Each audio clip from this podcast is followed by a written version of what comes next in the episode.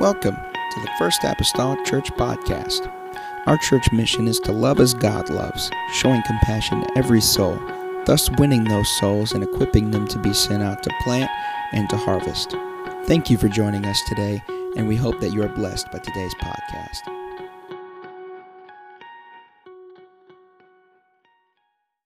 Verse thirty-one, moreover, ye shall take no satisfaction for the life of a murderer, which is guilty of death, but he shall be surely put to death. Ye shall take no satisfaction. Basically, the word satisfaction in each of these instances is, is money. You're not going to take any money or a bribe. Ye shall take no satisfaction for him that is fled to the city of his refuge, that he should come again to dwell in the land until the death of the priest. So ye shall not pollute the land wherein ye are, for blood, it defileth the land. The land cannot be cleansed of the blood that is shed therein, but by the blood of him that shed it. So ye shall not pollute the land wherein ye are, for blood, it defileth the land. And the land cannot, everybody say cannot, cannot be cleansed of the blood that it is shed therein, but by the blood of him that shed it. But by the blood of him that shed it. For a little while tonight, I want to minister this subject, blood for blood. Blood for blood. And I'm going to preach tonight. If this, if this pertains to you, touches you, that's great. I understand a long time ago when we started doing things online that my audience is a whole lot broader than what sits right here. Uh, there's an audience that you don't see that that that that taps into these. And so if I'm not preaching to you tonight, I'm preaching to an audience even beyond the walls of this assembly. Amen, amen. And I just ask you to help me for a little bit. Father, I come to you tonight. I'm grateful, Lord, for your spirit. I pray, oh Lord, tonight anoint my mind and my lips. Help me, God, to be your servant. God, I pray, Lord, an adequate servant. I pray, Jesus, for your use and glory. I pray, God, today mark every error from my lips and from my mind. Let there be a word, a concise word that can be, Lord, shared, Lord Jesus, from this pulpit tonight. God, grant us understanding, God, that I know, Lord, that you will, Lord, impart that, Lord Jesus, this evening. God, as you unfold these scriptures, oh Lord Jesus, for the life, God, of the church, of the world, of humanity, God, as it is, in the lovely name of Jesus Christ that I pray, and the church say amen. Amen. You may be seated tonight.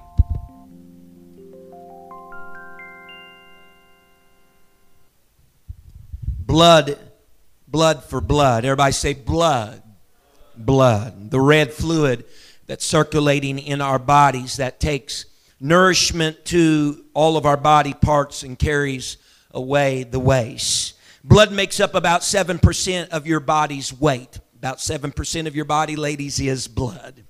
ten to twelve pints or one to one and a half gallons is the amount of blood in the human body. Only one, it's one of the principal signs for human life is, is blood pressure, that is, and the measurement of pressure that circulating blood has on the walls of the blood vessels. That pressure is an indication that there is signs of life for humanity. There are one hundred thousand miles of blood vessels in an adult human body. Your heart will pump nearly one point five million barrels of blood during your lifetime, enough to fill two hundred train tank cars completely full. A sudden reduction of the quantity of blood in the body causes death. But this phenomenon is itself has a deeper reason that all activity of the body depends on the quantity of the blood. The Bible calls and called the blood of the human body of Jesus Christ precious blood. And indeed, blood on any level, I would dare to say, is precious. Our bodies contain, they say, about zero point two milligrams of gold. Our body does. And most of it is found in our blood. It's precious. We cannot live without it. And there is no substitute upon this world for human blood. There is no substitute.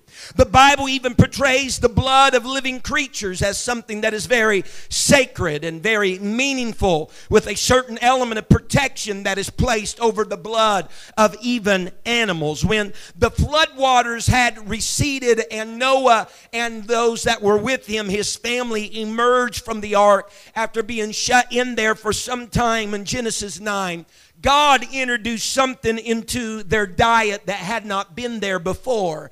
Before, they had every herb of the world for meat, but now God had introduced meat, the flesh of moving things, as meat for their diet and in their life. He introduced that into their diet, but with one restriction: do not eat the blood. The Bible says in Leviticus seventeen eleven, for the life of the flesh is in the blood, and I have given it to you upon the altar to make an atonement for your souls. For it is the blood, everybody say blood, that maketh an atonement for the soul. He said the life of the flesh is in the blood, whether it be creature or whether it be human. The life of the flesh is in the blood. And so under the Old Testament sacrificial system, there were many animals under the old sacrificial system, because of the law, that died by a non-negotiable forfeiting, if you will, of their blood, giving up of their blood.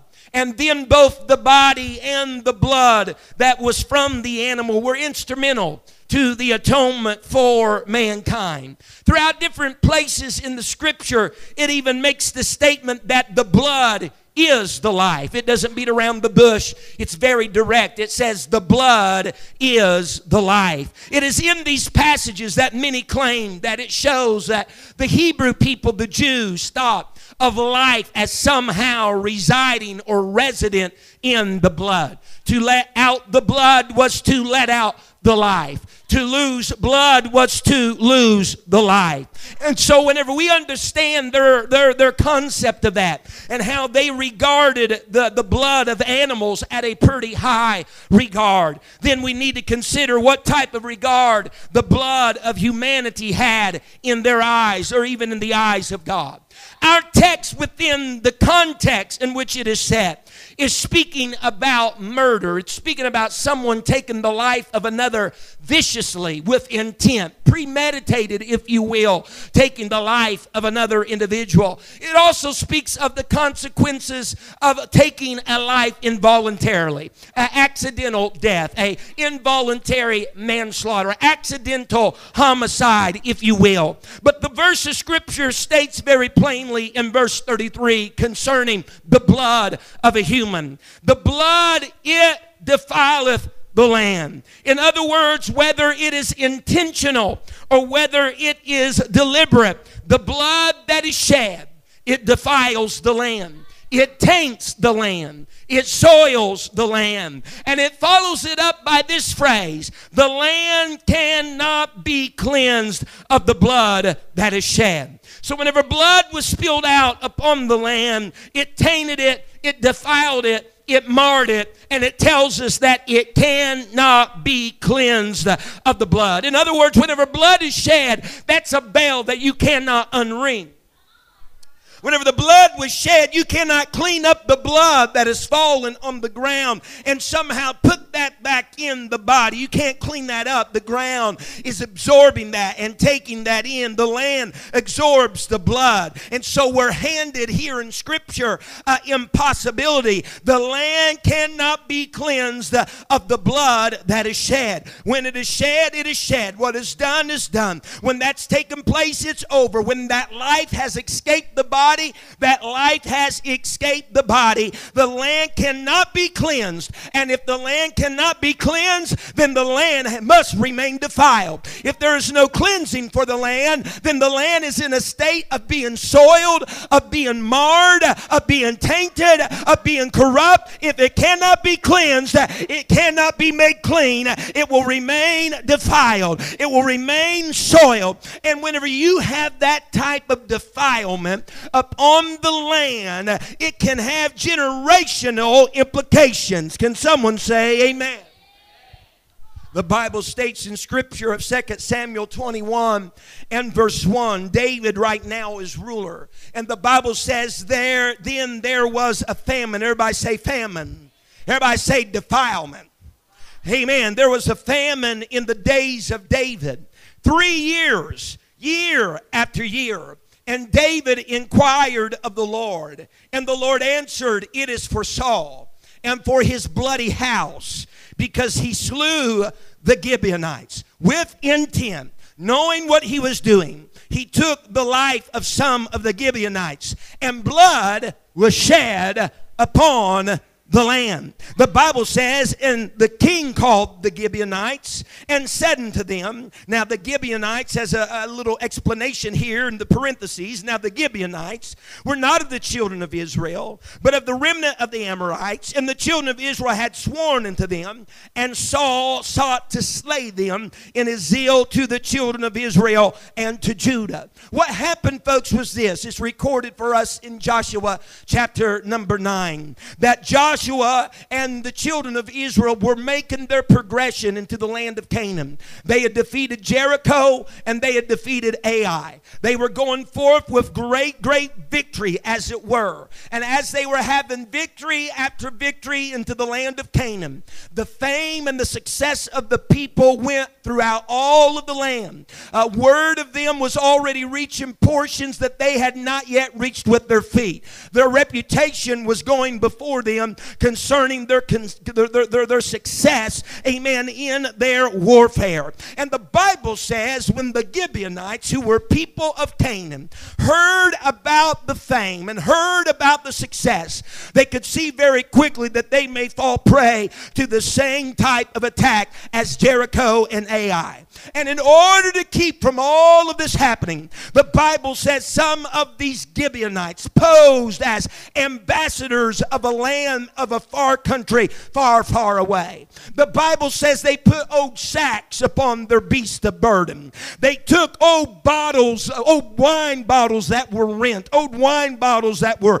broken. They put old shoes upon their feet and old garments upon their bodies. They put within their possession not fresh bread or hot bread, but they put moldy, dry bread within their possession. And they went on a journey and they met the children of Israel. And they said, hey, we come from a far country. We heard about the fame of everything that you're doing in Jericho and Ai. We're hearing about all of your success, and we would love to make a league with you. Amen. Remember now, God had advised Israel, don't be making a league with anybody of the Canaanites, because to do so, you're compromising yourself and who you are and what you stand for. But these people under a false guise came, make, make a league with us, Joshua. And the Bible says that Joshua made a league with them. Their story seemed to check out. Surely they're from a far land. They got old sacks here. Their shoes have worn on their feet because of the far journey. Their bread is now moldy. Surely it was hot whenever they first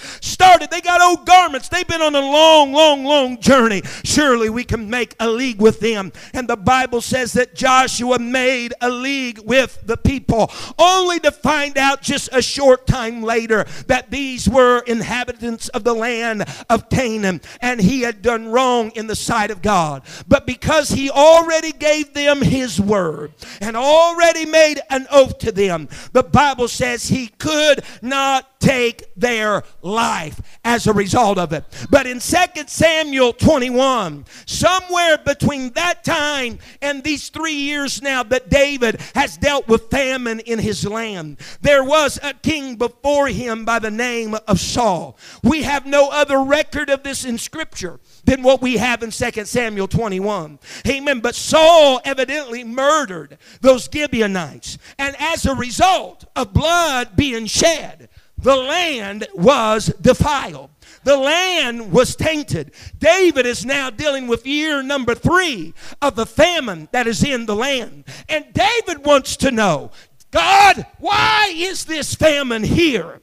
And what can I do to cleanse the land or remedy the situation, amen, that's taken place right here? And if we were to lean on the advice in the book of Numbers, it would be this: David, the famine is here because blood was shed, and blood defiles the land. But if we would go just a little bit further, David, you cannot cleanse the land of shed blood. You cannot cleanse the land of shed blood. Folks, whenever we go back to the book of Genesis and we consider the first family of Adam and Eve, and we understand that the first, everybody say murder, the first murder took place outside of Eden. The first murder took place in that first family. Amen. Cain killed his brother Abel. And the Bible says that Abel's blood cried from the ground. It cried from the land. Nobody's seen perhaps what Cain did, but Abel's blood cried from the ground. The ground that now was defiled by Abel's blood. The blood of Abel defiled the land. And so now the Bible says whenever Cain goes forward, he's a tiller of the ground. Scripture says Abel is a keeper of flocks.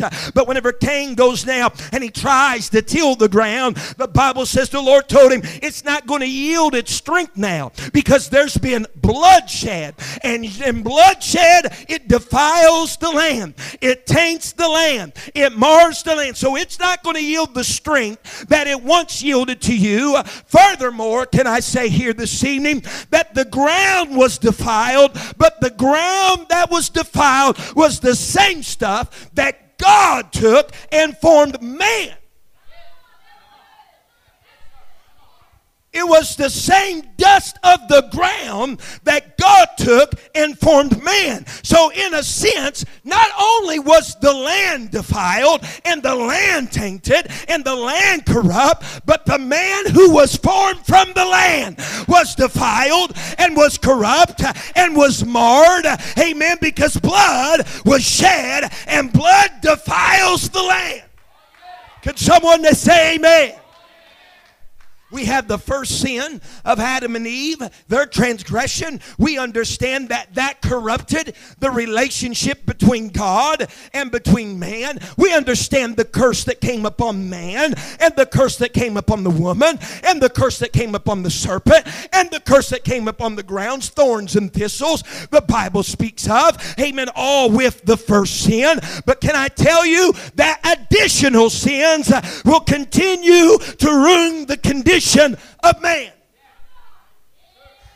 Not only will he be corrupt, but he will become more corrupt, amen, with the continued sin. And so the blood of Abel literally defiled the land, but figuratively, amen, further, it defiled humanity, because blood defiles and the land cannot be cleansed. Someone say amen.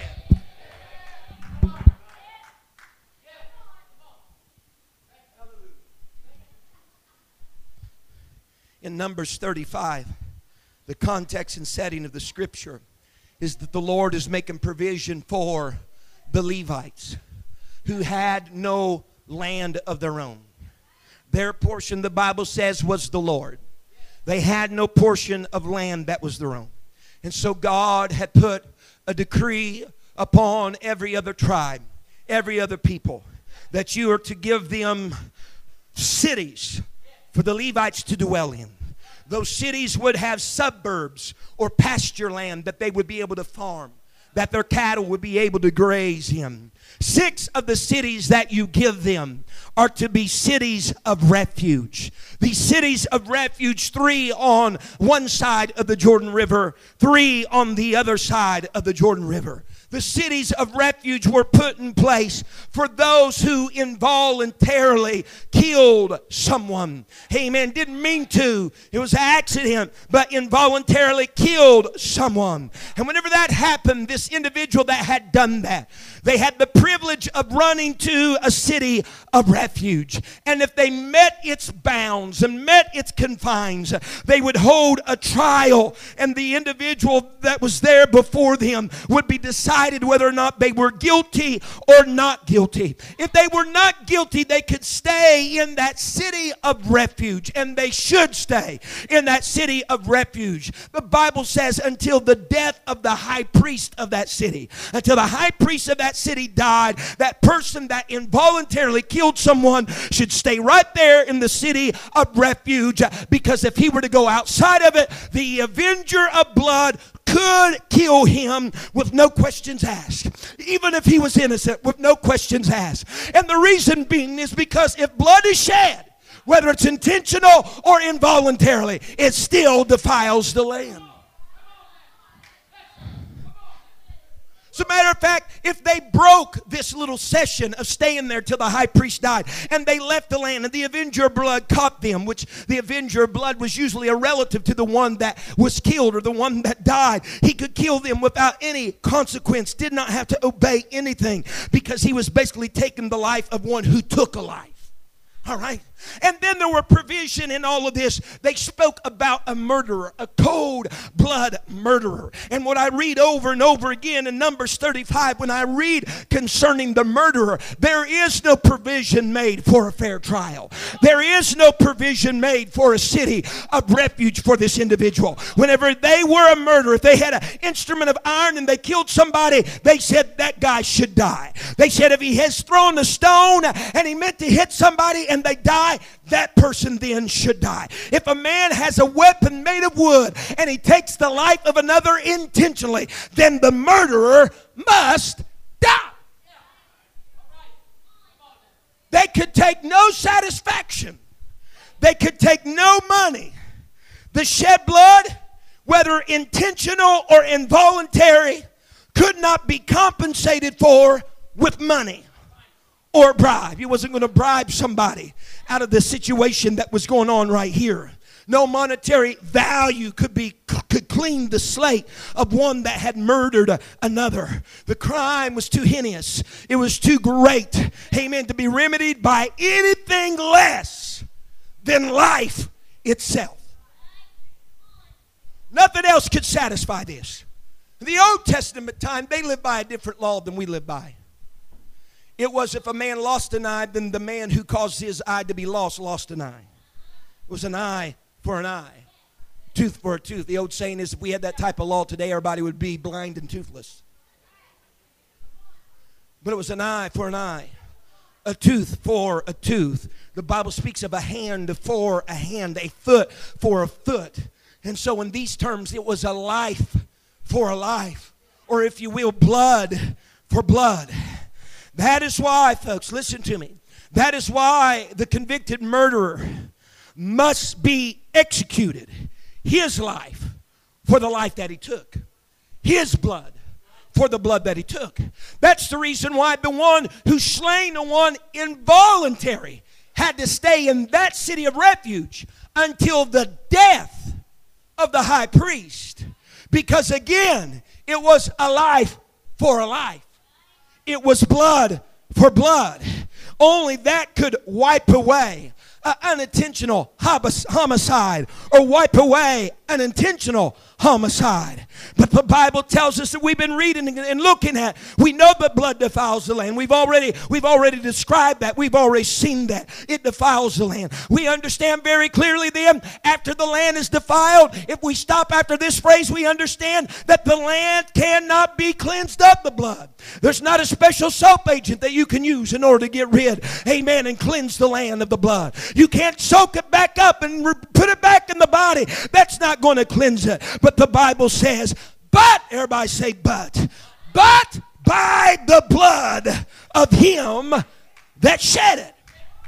The only way to cleanse the land of its defilement, because blood has been shed, is to get the blood of the one who shed the blood. Someone say amen. So shed blood defiles the land. And the only way it can be reversed is if the blood of the one who shed the blood could be acquired. So in this one verse, encapsulated in this one verse, is a very clear reality that I wish to point out.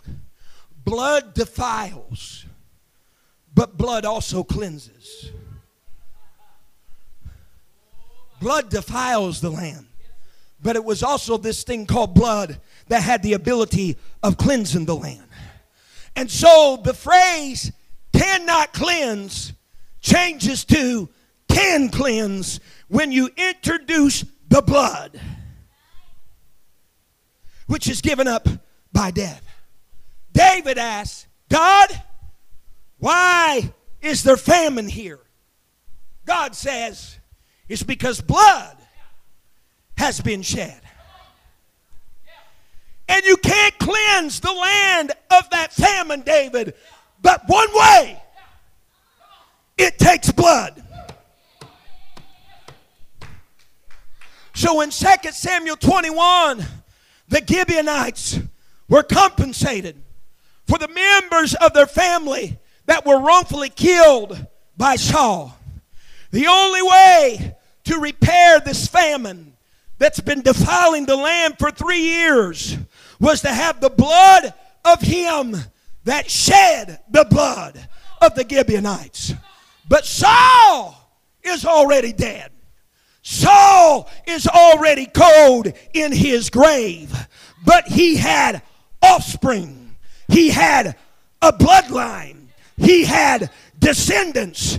And they said, let's get the seven sons and or grandsons of Saul. Let's hang them up there and let their life be for the Gibeonites' life, and their blood for the Gibeonites' blood. And the Bible says whenever it was blood for blood and life for life, that the famine that had been on the land, tainted the land, marred the land, defiled the land, the moment that was done, the famine was over. The land was restored back to its original condition. It was productive. It was profitable because blood had answered blood. Someone say amen.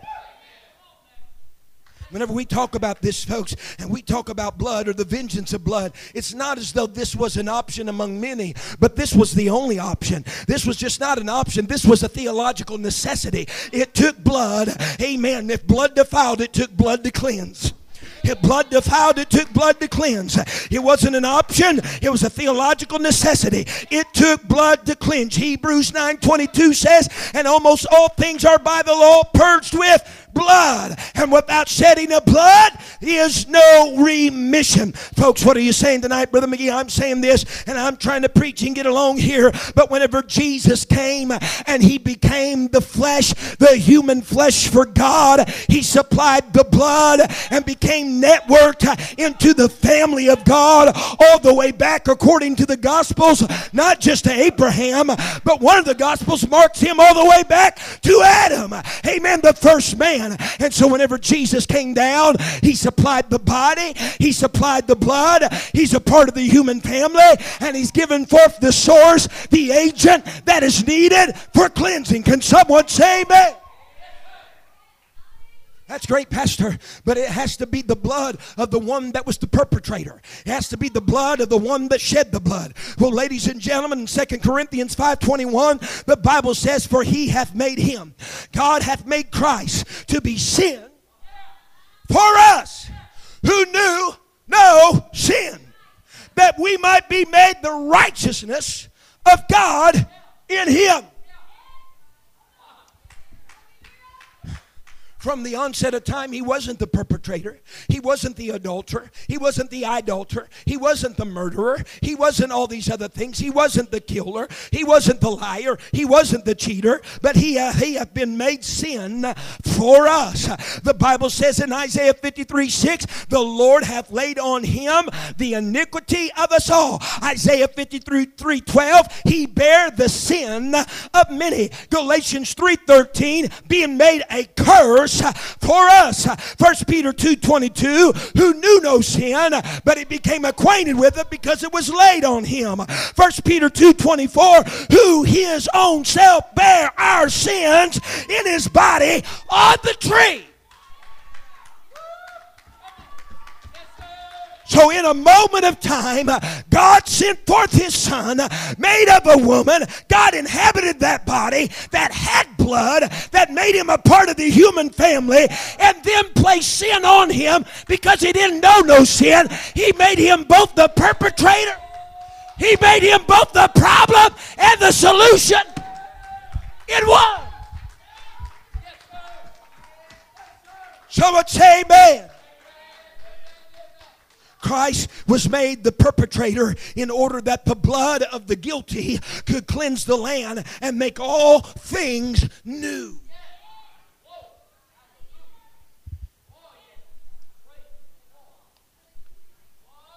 Someone say amen.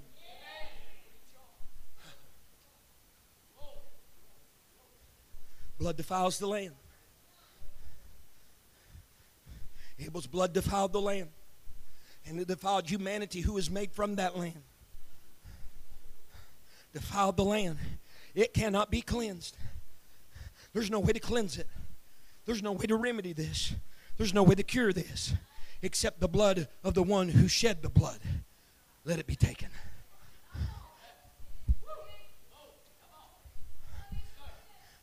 Christ, you're not hanging there for anybody. You're not hanging there for your sins. But you're hanging there for our sins. But as a result of it, you've been made the perpetrator. You've been made the one that shed the blood. You've been made the one that shed the blood.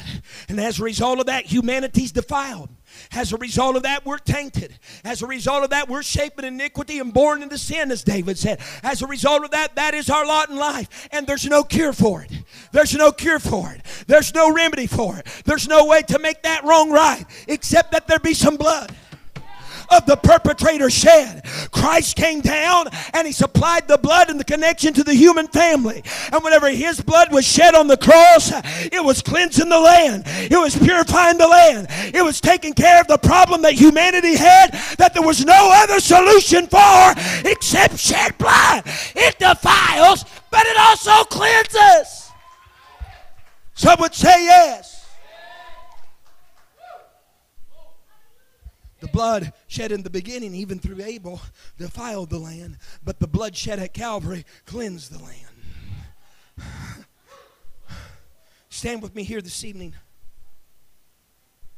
The Bible says in Ephesians one seven, in whom Christ, we have redemption through his blood, the forgiveness of sins, according to the riches of his grace. First John one seven. But if we walk in the light as he is in the light, we have fellowship one with another. And everybody say the blood. The blood of Christ Jesus, his son, cleanseth us from all sin. Can't cleanse, can't cleanse the blood. You can't cleanse the land after blood has been shed. Unless there's some other blood shed. Whew. Ah. Whew. If I can tonight, if I can return just to a few of those opening facts with a different perspective, one of the principal signs of life is the blood.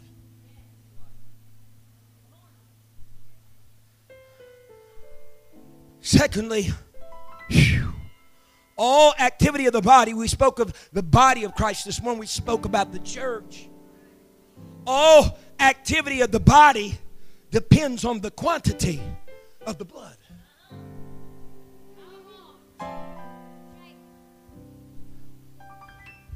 There's no satisfaction that can be taken for the murderer or the unintentional murderer.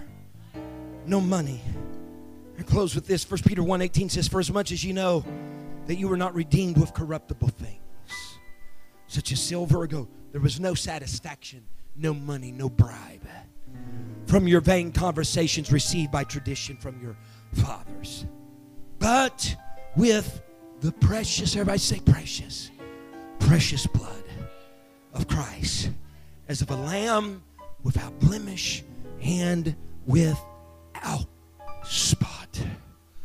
Blood defiles the land, humanity, us included. It cannot be cleansed, but that there would be blood of the perpetrator. And he who wasn't the perpetrator became the perpetrator, so that he could satisfy the status quo of it. Had to be the perpetrator's blood in order to cleanse the land. He says, I'm not one of you, but I'm going to become one of you, because there's no other solution to this thing unless there's some bloodshed. It defiled, but we need some bloodshed that's capable of cleansing the land. If we bow our heads in this place tonight, it's blood for blood.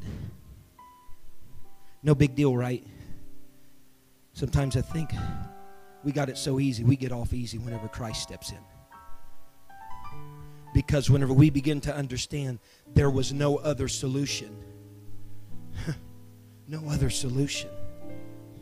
There was no other ways to make amends except by the way that he did it. Let me tell you, we got off easy. We got off easy. But oh, the blood. The blood and the willingness of an humble servant that left his home and glory to walk among the likes of you and I and take upon the nature of you and I for the purpose that says, I'm looking at a tainted people, a marred, soiled people without any remedy or solution. They need some blood of a perpetrator. I'll become that. I'll do that. I'll satisfy that. Can we just raise our hands right now and be thankful? Oh God, the land cannot be cleansed of the blood that was shed, but by the blood of the one whom shed it. Oh God, oh God, oh God, thank you. Thank you, Lord. Thank you, Lord. How, how can I have that solution? Pastor McGee, and I speak from here into the internet world. How can I have, how can I have a solution for an item where there is no solution? If you walk in the light as he is the light, you'll have fellowship with him. And the blood of Jesus Christ can cleanse you of every sin. Cleanse you in your land of every dilemma. For it reaches to the highest mountain. It flows to the lowest valley. It's the blood that gives me strength.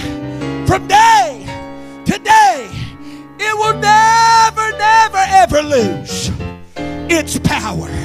The blood may have stained us, but the blood of Christ can cleanse us.